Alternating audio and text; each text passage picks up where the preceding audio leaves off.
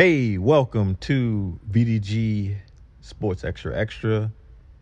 Uh, today's podcast is on N F L rules to the game. Yeah, you know, the game, what it has become today, rightfully or wrongfully so.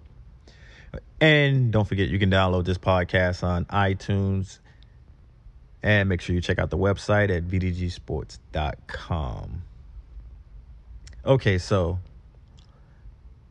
over the years, over the couple of years or so, let's say over time, hmm, over time, yeah, that works. The N F L has shift, shifted its focus towards an, a more offensive game. And why do you, why do I say that? Well, look at the rules that's been taking place. You pretty much got to hit the quarterback in the sweet spot. Can't hit them low. On the legs, you know, like the knee area, up in there somewhere.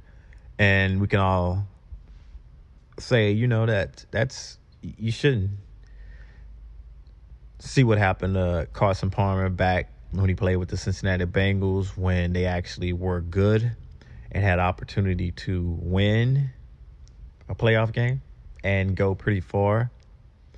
And also what happened to Tom Brady when he was out for the season and Matt Cassel had to take over. But he also led that Patriots team to eleven and five.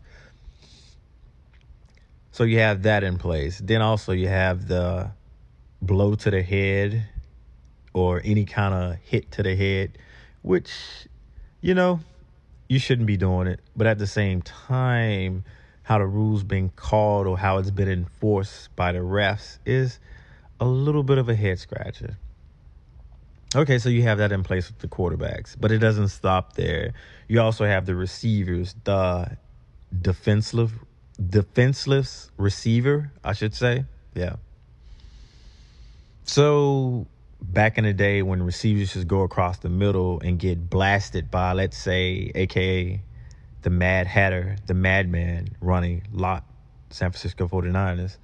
Or, you know, any other big safety or anybody else protecting the middle. Now you can really no longer do that. Because what justifies a defenseless receiver? So if he's able to, well, I take that back. Let's say the receiver, he can take more chances. What I mean by take more chances, back in the day or back before that became the law of the land, receiver had to think about whether reaching out and catching the ball or not. We call it alligator arms. But now he can somewhat reach out and do all kinds of crazy things, contort, twist his body, you know, whatever, to try to catch the ball. And if he get hit, hey, he's just dis- he's defenseless. But why is he defenseless, though? It's because he did that. But it's not looked at that way. You can't hit him. You can't blast him because he's defenseless. Let's just, you know, league wants you to, hey, forget about the fact that he kind of put himself in that position and not protecting himself.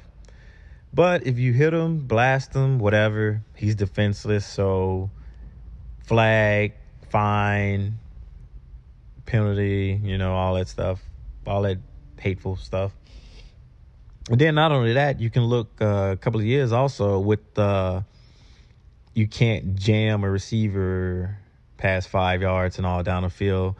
Yeah, you can thank the New England Patriots for that, the way they did the Saint Louis Rams in that Super Bowl.